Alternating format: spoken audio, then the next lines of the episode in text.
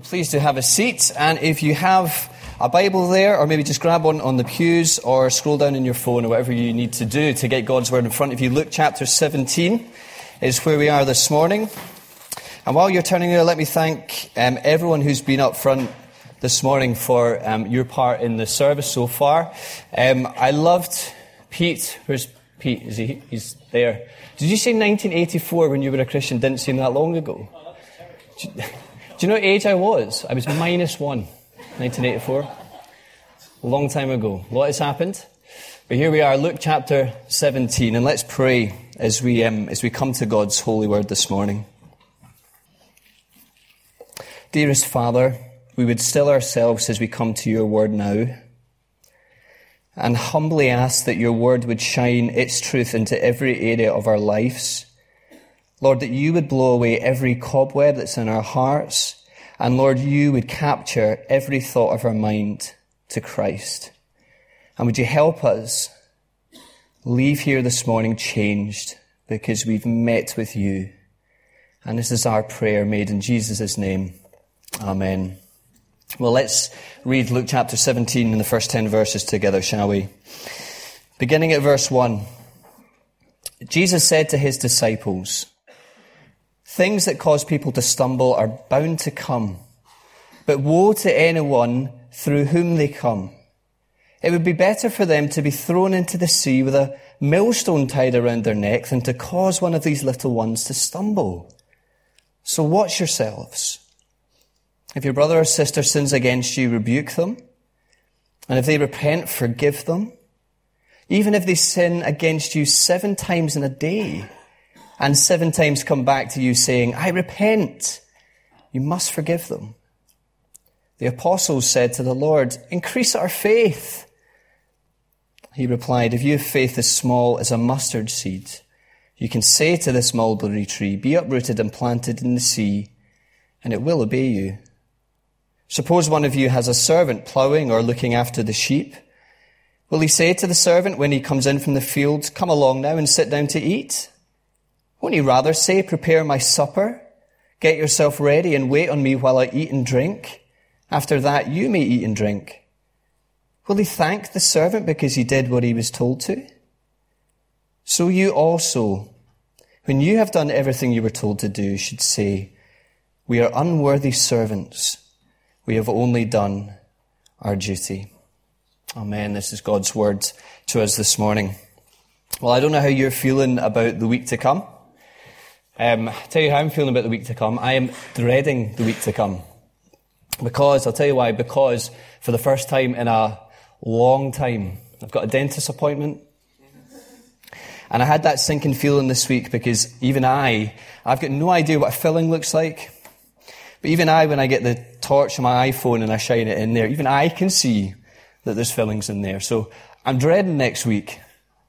But I go because I know checkups are good for us, aren't they? They're good for us. And checkups keep us healthy. And what we're going to see this morning is we're going to see Jesus give his followers a discipleship checkup. And as we get into Luke 17 this morning, what we need to understand is that as we sit in on these verses, as we see Jesus give his disciples a checkup, he's coming after our hearts as well this morning. Now you say, why is he coming after our hearts? Because he loves us too much to see us stay as we are. So here in Luke 17, Jesus is coming after our hearts this morning.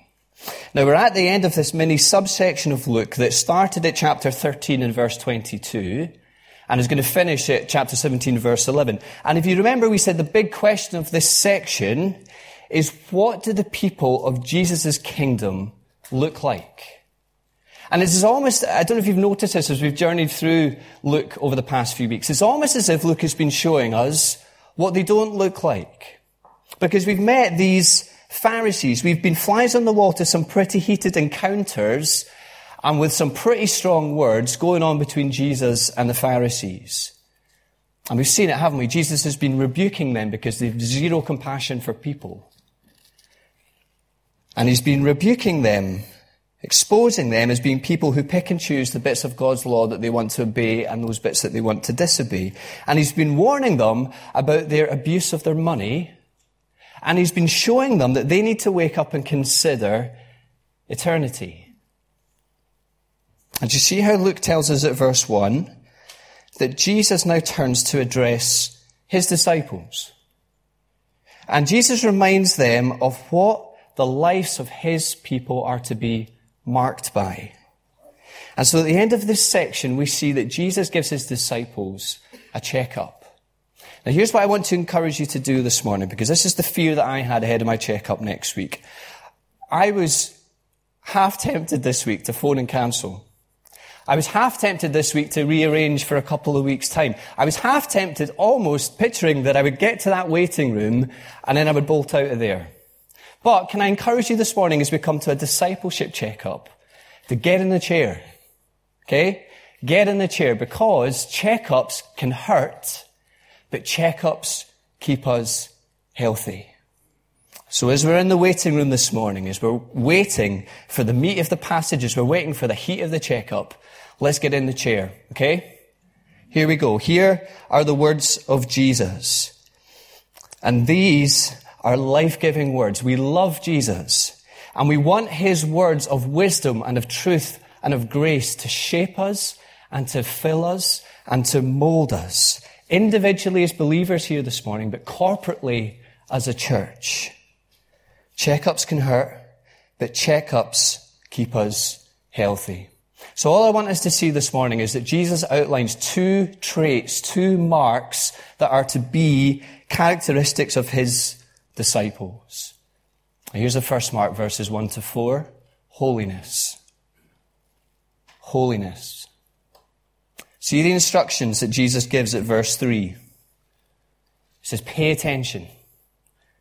Stay awake. Be on guard. Now, immediately as a reader, I'm, I'm looking at that and I'm thinking, wow, that is, that is strong. And I need to heed the words of Jesus here. I better listen. And I don't know if you've noticed this as we've gone through. I love how Jesus does this. He doesn't offer advice. He's not into giving 10 tips for a happy life, is he? He doesn't hide his words because that's not the game that he's in. He's into truth, which is wonderful because I need, out of all the competing voices that are in this world, I need truth to build my life upon. I need truth. So here we go. I need God's truth. Here's the first checkup question that Jesus asks his disciples. Are you sinning? Verse 1. Sobering words. Temptations to sin are sure to come. Guaranteed. Guaranteed.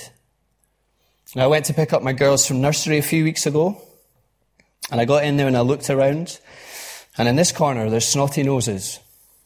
And in this corner, there's coughs and sneezes. In this corner, there's parents being told that their children are sick.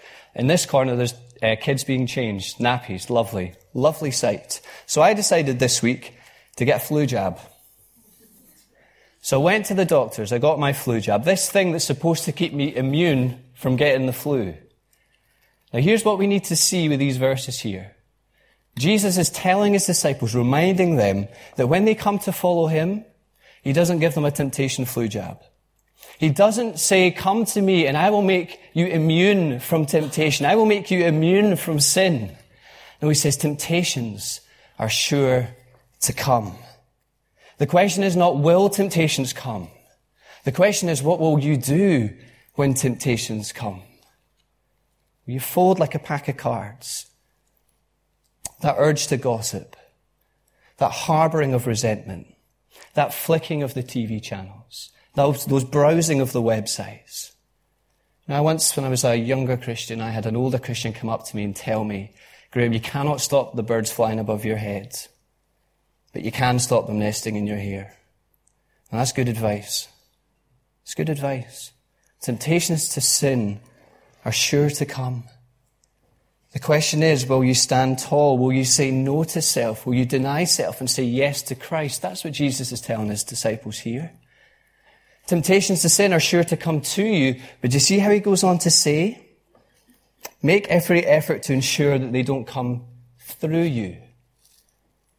Make sure that you're not the source of your brother and sister stumbling, of causing one of these little ones. I think he's probably referring there to, to, to God's children, but probably in the context as well, he's referring there to do you remember we've seen these outsiders, these unlikelies who are coming into the kingdom, who are meeting Jesus being saved? These little ones, because that's exactly what the Pharisees are doing. Stay away. Stay away. Jesus is saying, don't cause any of these little ones to sin, to stumble. And he gives this vivid picture, doesn't he, of this man with the having a millstone tied around his neck and being thrown into the sea. It's quite a vivid image. You can picture it. That's how serious a thing this is, says Jesus.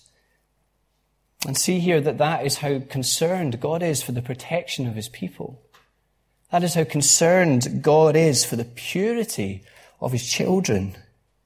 Because if you're found to be causing others to sin, then actually that millstone in the, in the sea, you go to your death. That's a better option for you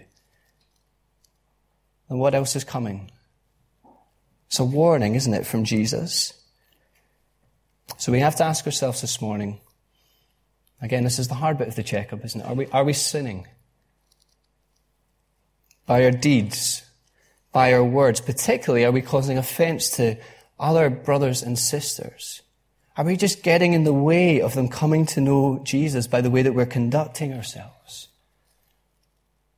Jesus asked his disciples this morning, Are you sinning? You see, checkups can hurt, but checkups keep us healthy. Here's the second searching question that Jesus asks Are you forgiving? Verse 3 If your brother sins, rebuke him. So love him enough, love her enough to speak to them and graciously show them that what they are doing is, is out of step, is not bringing glory to God and bring them back. And if they genuinely repent, if they acknowledge the error of their ways, forgive them. Even if that happens seven times in one day. It's interesting as you read up in it, you realize that accepted Jewish custom in this day is that you would forgive somebody three times in a day. You see how oh, Jesus here again, he's just raising the bar raising the bar of what it means to follow him, even if that happens seven times in a day. If you go through that cycle seven times, you're still to forgive. Do you see how forgiveness, do you see how fought for unity, do you see how hammered out holiness, hammered out harmony is to be right at the heart of God's people? And what a witness that is to a watching world that is fractured as they look in here and as they see so many different people from so many different walks of life, from so many different parts of the world together under the banner of Jesus Christ. Right at the heart of the community of God's people. Now I remember being at a wedding a few number of years ago and during the service the minister said to the couple that two of the most important words in your marriage, two of the most important phrases in your marriage that you should never get tired of saying. Number one, I'm sorry. And number two, I forgive you. I remember hearing that and thinking that's very simplistic. But you know what? Actually, I found that to be some of the most profound wisdom I found in my married life. And I take it if that is to be central to our husband and wife relationship, how much more central should it be to our relationships as brothers and sisters in Christ? Time and time again, a godly determination as God's people to not let bitterness harbor, to not a steely resolution not to let anger fester, not to let bitterness and envy grow. You know, as you read the, as you read the, the pastoral epistles, as you read Paul's letters, is it, you see him using language, don't you? He says to Christians, bear with one another. Strive for the unity of the Spirit. Agree in the Lord. Now you have to ask, why does he need to write that stuff? Well, surely he needs to write that stuff because he recognizes that this is hard. And he recognizes that he is just like everyone else. He is just a sinful creature trying to work out the Christian life. Trying to do it rubbing shoulders with other sinful creatures trying to work out the Christian life. Of course there's going to be friction. So he says, bear with one another. Strive to maintain the unity of the Spirit. Agree in the Lord. Let me ask you, do you need to say sorry to someone this morning? Do you need to say, I forgive you to someone this morning? Do you need to say to somebody, let's meet up and let's chat it out? Jesus is asking us this morning, are you forgiven? Sorry, are you forgiving? See, checkups can hurt, can't they? They can hurt. But checkups keep us healthy. So the first mark of the true disciple that Jesus lays out for his followers here, holiness. Holiness. And I don't know how you feel as you contemplate that bar, that discipleship bar that Jesus sets. As you contemplate that bar and then you have a look within your own heart and you see the depths. You see the depths of the stuff that's in there and you think, there's the high bar and here's me. What chance have I got? I know that in my own life. I, I read this passage this week and, and I found myself saying, Lord Jesus, I want to obey. I want to forgive. I want to pursue holiness, but I find this so hard. I find this so hard. And the more I've thought about it this week, I think that's, if that's how you're feeling, and I hope it is, then I think that's exactly where we're supposed to be. And I think that's exactly what we see next. Because here's the second mark, verses 5 to 10 humility. Here's a third checkup question that Jesus asks his disciples Are you praying? Are you praying? So, in light of that high bar, in light of their fallen hearts, it's little wonder that Jesus' listeners turn to him, examining themselves, and say, Lord, what do they say? See it? Lord, increase our faith. Increase our faith! Exclamation mark. Do you feel the desperation in their voices? Lord, we need you. We need you. We need you to help us in our battle for uh, our battle with sin. We need you to help us as a community to forgive one another. We need you to keep our hearts warm. And I think probably most of all, Lord Jesus, you need to help us have a bigger understanding of who you are. And that resonates with me because I look, I read this morning Colossians chapter 1. If you want to check it out, the second half of it after this. Colossians chapter 1. What does Paul write? That, that Jesus Christ was before all things. And through Jesus Christ are all things. And in Jesus Christ, all things hold together. And in Jesus Christ, all things were created for Him. You see how the Bible, as you read it, it paints this cosmic picture, this grand picture of who Jesus Christ is. And as I look at that cosmic picture, and I look at my shallow appreciation of Jesus, I'm exactly there with those disciples. Lord, increase my faith. Help me understand your cosmic greatness. How often are you just like a fun sized Jesus that I can fit in my pocket? Father, would you blow my mind with your greatness? And in passing, notice who's asking this question. Little detail, little subtle detail in the text there. To see how Luke, he slightly changes the terminology at verse 5. So verse 1, Jesus was addressing the disciples. Verse 5, Luke tells us that it's the apostles who turn to address Jesus. Now I've been chewing on that all week. All week. All week. Why does Luke change the, the term there? Well, apart from just recording the facts, I imagine it's because as readers of this, I think that's meant to encourage us. If the apostles, if these 12 men who Jesus chose back in chapter 6, if these men who would go on to become the pillars of the church, if these men who would go forth with the message of Jesus to a lost world, if they are praying, Lord, increase my faith, increase our faith, then I read that and I think there's hope for me. There's hope for me. As I pray, Lord, increase my faith. These men prayed, Lord, increase my faith. Lord Jesus, we need you. We need you. Every hour, we need you. Some of you may have heard of a, a godly woman called um, Joni Eareckson Tada. Um, just a wonderful example of what it means to cry out Jesus, I need you. 17 year old Joni involved in a tragic diving accident and it leaves her a quadriplegic, um, consigned to life in a wheelchair without the use of her arms. Now, I was reading up this week that somebody once asked her, what is the first thing that she says to God every time that she wakes up in the morning? I wonder how you'd answer that question. I think I'd probably go for God, I hate you. I hate you. But do you know what she wrote? Do you know what she responded to that? She says this, get this. My weakness That is my quadriplegia is my greatest asset because it forces me into the arms of Jesus every single time that I get up in the morning. So I look at that and I would say, God, I hate you. She gets up every morning and says, God, I need you. God, I need you. And look at the promise that Jesus makes, verse 6. If you had faith, he says, look what he says, if you had faith like a grain of mustard seed, you could say to this mulberry tree, up, and it would be into the sea. Now we've heard, haven't we, in Luke's gospel, we've, we've seen Jesus refer to the mustard seed before. If you, if you want to flick back later to chapter 13, Jesus has been talking about what the kingdom of heaven is like. He, he uses a mustard seed. Well, here he is getting the apostles to picture that mustard seed again, the, the smallest seed imaginable.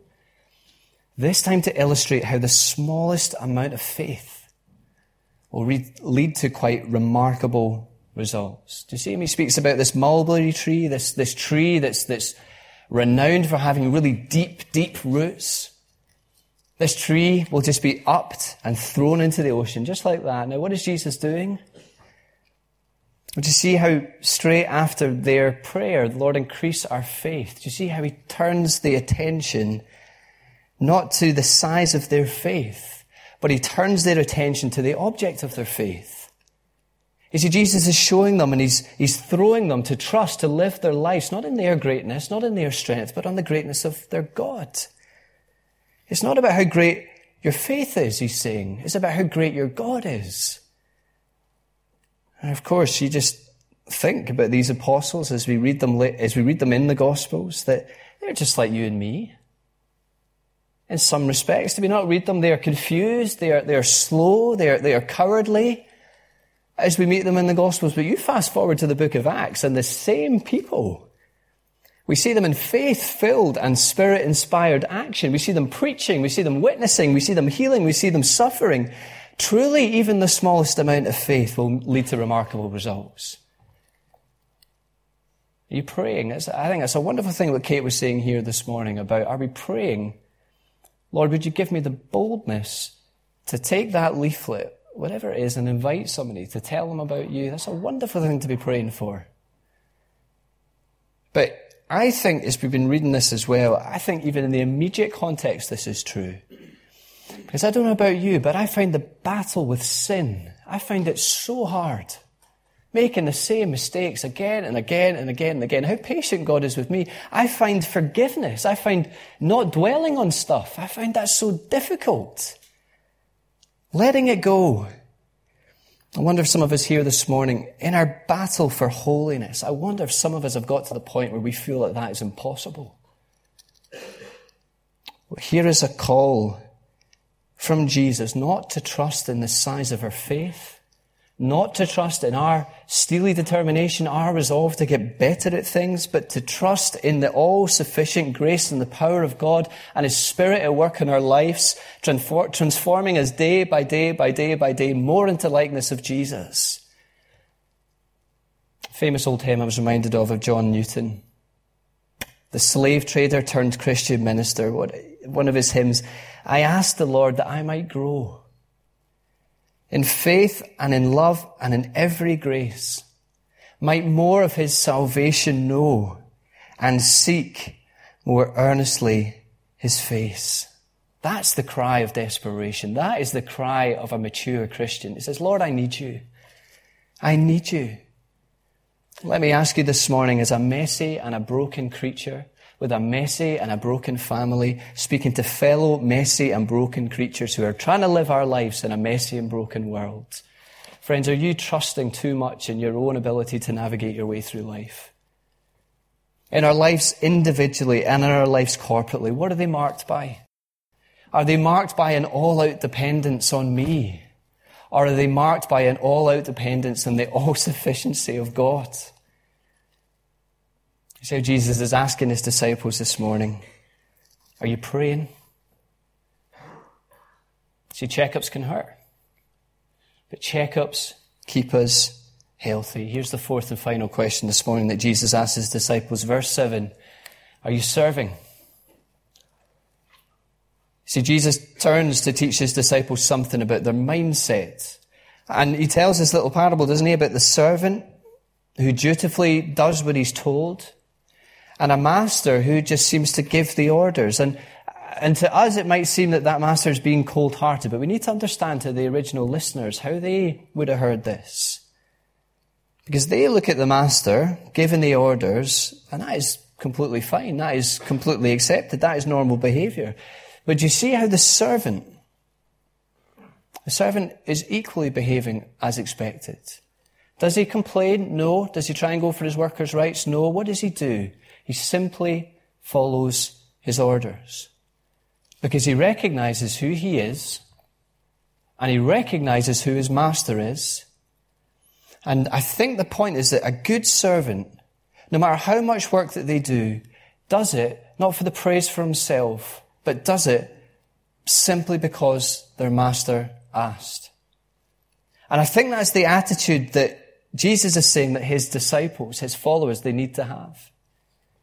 As a response to the outrageous grace that God has shown them, as a, res- as a response to the, the outrageous love that has been bestowed upon them by God, we just dutifully serve our Master. And I wonder, I was thinking about it this week, is is the apostles hear this? Is the disciples wrestle with this? I wonder if they're thinking back to the prodigal son. Just saw it chapter 15, didn't we, a few weeks ago? The prodigal son. What happens? He wanders off and he comes back. And he says, Father, I don't deserve. I'll serve anywhere. Father, I don't deserve. It's the same thing. Jesus is showing the apostles, his disciples here, that that is exactly what their mindset needs to be. So let me ask you this morning, is that your mindset? In your own heart, as you examine yourself, is there a deep, deep reverence for God? Is there a still recognition of who He is? Is there appreciation of His, His holiness?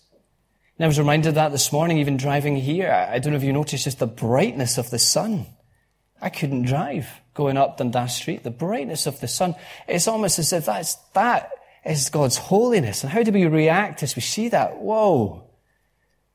It's the same thing. Is there a reverence in our heart before our Maker? Is there a love for Him? Let me ask you, when was the last time you bowed down in your heart before Him and said, You are God in heaven, and here I am on earth?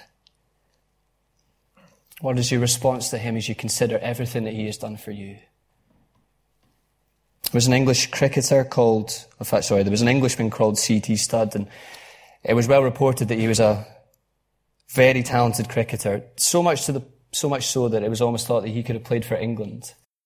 And instead of trying to go down that route when he became a Christian, instead of trying to go down the cricket route, he actually decided he wanted to be a missionary. Decided that he wanted to go the world over telling others about Jesus. He decided to head for China. Gave it all up, says, No, I'm serving the Lord. And he writes this.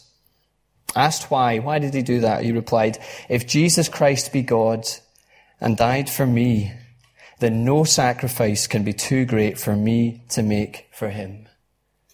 I mean, we're remembering sacrifices this morning, aren't we? We have to remember the ultimate one who made a sacrifice for us. Jesus is asking us this morning, are you serving? Are you serving? You see, checkups can hurt, but checkups keep us healthy. Holiness and humility. You see, Jesus, he sets a high bar for his disciples. High bar. But here's what we need to see as we work towards a close. Jesus isn't asking his disciples here to do anything that he didn't practice himself. For the one who said, don't sin, he knew no sin. The one that said, forgive, He's on his way to the cross to forgive, to die for the sins of the world, to die for the sins of the very ones who would put him there, to die for the sins of his enemies. And the one who said, pray, ask for help, pray to God. What do we find him doing in the John 17 in the garden? Praying. And the one who said, serve, he served. All of these things coming together. Look at verse 11. Just let me, let me just touch on next week's sermon. Jesus is on the way to Jerusalem and he's on the way to the cross to deal with our sin, to bear our shame so that we could be reconciled to God and by faith in Him be included in God's worshipping family. Do you see how we're, we're not saved because we obey, but rather it's our absolute delight to obey because we've been saved. Holiness and humility. Folks, would you pray for me on Tuesday? Dentist? Honestly, dreading it. I'm anticipating sore gums. I'm anticipating sensitive teeth. I'm anticipating a numb, numb mouth. So nobody call me Tuesday night. But checkups can hurt. But checkups keep us healthy. Now we've seen Jesus this morning give his disciples a checkup. And we've seen him set a very high bar. But in doing so, do you see the beautiful picture that he's painting of what his, his people are to be marked by? The true disciple marked by holiness and the true disciple marked by humility. Let's pray together. And maybe just in the quietness of our own hearts, if Lord has been putting his finger by his spirit on anything in particular in your life this morning, maybe just in the quiet, maybe just offer up your prayer to God this morning.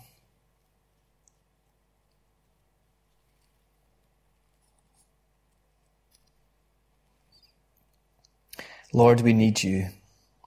Oh, we need you. Every hour we need you. Our one defense, our righteousness. Oh God, how we need you. And so gracious Father, help us this week in everything that we do to live our lives as disciples, as followers of your Son Jesus Christ who are marked by holiness and who are marked by humility. Father, thank you, thank you, thank you for all your goodness. In Jesus' name we ask these things. Amen.